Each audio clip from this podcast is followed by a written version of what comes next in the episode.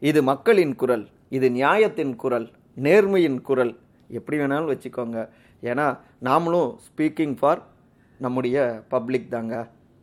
புரிஞ்சிருப்பீங்க? திடீர்னு இப்படி பேசுகிறேன்னுட்டு ஒன்றும் இல்லை. நம்முடைய தமிழ்நாடு முதலமைச்சரான திரு. மு. க. ஸ்டாலின் அவர் பாட்காஸ்ட் தளத்துக்கு புதிதாக அவரும் வருகிறார். ஸ்பீக்கிங் ஃபார் இந்தியா அப்படின்னு விரைவில் வந்து தொடங்க இருப்பதாக அறிவிப்புலாம் வந்திருக்கு. அதோட தான் நாமளும் இப்போ ஸ்பீக்கிங் ஃபார் பீப்புள்ஸ் அப்படிங்கிறதையும் பதிவு செஞ்சுக்கிறோம்.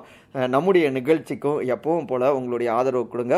பொலிட்டிக்கல் பல்ஸ் நிகழ்ச்சிக்கு நம்முடைய அன்பர்கள் நண்பர்கள் இனியவர்கள் அனைவருக்கும் தமிழ் வணக்கம் சொல்லி வரவேற்கிறேன். நான் உங்கள் சகோ சே த இளங்கோவன்.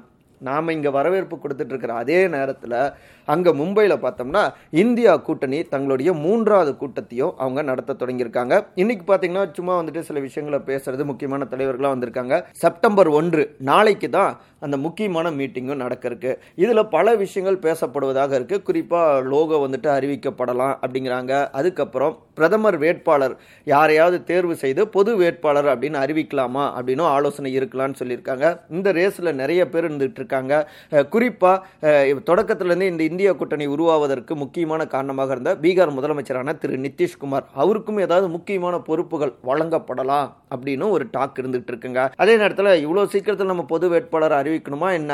அந்த இது இன்னும் கொஞ்சம் லேட் ஆகட்டுமே அப்படின்னு இன்னொரு டாக் ஓடிக்கிட்டு இருக்கு. அதுக்கப்புறம் பார்த்தோம்னா ஒரு ஒருங்கிணைப்பு குழுவை உருவாக்கலாம். அதன் மூலமாக மற்ற விஷயங்களை தேர்வு செய்வது கண்காணிப்பது எல்லாவற்றையும் பண்ணிக்கலாம் அப்படிங்கிற மாதிரியும் ஒரு டாக் இருக்குங்க. ஸோ மும்பை மீட்டை பொறுத்த வரைக்கும் பாஜகவை வீழ்த்த வேண்டும் அப்படிங்கிறது தான் அவங்களுடைய ஒரு அஜெண்டாவாக இருக்கு.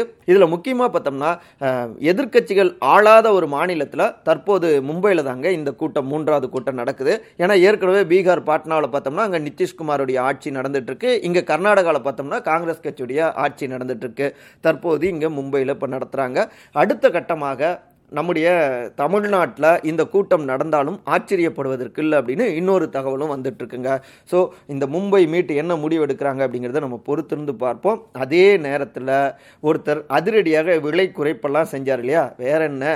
எரிவாயு கேஸ் சிலிண்டர் இருநூறு ரூபா குறைச்சிருக்காரு இல்லையா? அதுக்கு பின்னணியில் பல கணக்குகளும் இருக்கு அப்படின்னும் சொல்லிட்டு இருக்காங்க. அதெல்லாம் ஒரு கணக்கும் இல்லைங்க. ரக்ஷாபந்தன் ஓணம் இந்த பண்டிகைக்கான பரிசத்தான் நம்முடைய பிரதமர் திரு நரேந்திர மோடி கொடுத்திருக்கிறார் அப்படிங்கிறாங்க பாஜகவினர். உடனே எதிர்க்கட்சிகள்லாம் ஏங்க அப்போ ஒன்பது ஆண்டுகளாக ரக்ஷாபந்தன் ஓ- ஓணம்லாம் வந்துட்டு வர கிடையாதா? அப்போ அதெல்லாம் என்ன நீங்கள் அறிவிப்பு வெளியிட்டீங்க? என்ன பாஸ் இப்படி பேசுறீங்களே அப்படின்னு பதிலடியை கொடுத்துட்டு இருக்காங்க. இப்படி ரெண்டு தரப்பும் இதை ஒட்டி சம்பாதிச்சுக்கிட்டாலும் முக்கியமாக இந்த இருநூறு ரூபாய் குறைச்சாங்க இல்லையா? இது மக்களுக்காக தான் குறைக்கப்பட்டிருக்கு அப்படின்னு மறுபடியும் இன்னொரு விவாதத்துக்கான தொடக்கத்தை பாஜக போட்டிருக்காங்க.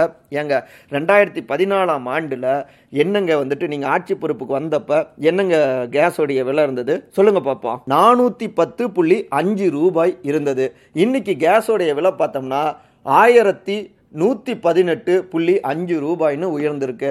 அப்புறம் என்ன ஒரு பக்கம் இந்த துணிக்கடையெல்லாம் வந்துட்டு எப்படி துணியோட விலையை ஏற்றிட்டு அதுக்கப்புறம் அதுலேருந்து ஐம்பது பர்சன்ட் ஆஃபர் டிஸ்கவுண்ட் அப்படின்லாம் சொல்லுவாங்களே அந்த மாதிரி நீங்கள் வந்துட்டு விலையை குறைக்கிறது என்ன பாஸ் மறுபடியும் வந்துட்டு காதில் பூ சுத்துறீங்களே அப்படின்னு இந்தியா கூட்டணி பதிலடி கொடுத்துட்ருக்காங்க சரி இந்த விவாதங்கள் புதுசு புதுசாக கிளம்பிக்கிட்டே இருக்கட்டும். உள்ளுக்குள்ளார முக்கியமாக பார்த்தோம்னா நாடாளுமன்ற தேர்தல் வர இருக்குது ஒன்று ரெண்டாவது காங்கிரஸ் வந்துட்டு கர்நாடகாவில் வெற்றி அடைஞ்சாங்க. பாஜக படுதோல்வி சந்தித்தாங்க மூன்றாவதாக ராஜஸ்தான் மத்திய பிரதேசம் உள்ளிட்ட அடுத்தடுத்த ஐந்து சட்டமன்ற ஐந்து மாநில சட்டமன்ற தேர்தல்கள் வர இருக்கு.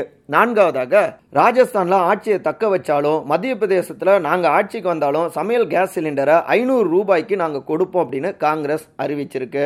ஐந்தாவதாக இந்தியா கூட்டணியோடைய அந்த வலுவான கூட்டணி இப்போ மூன்றாவது மீட்டு மும்பையிலையும் நடத்தியிருக்காங்க.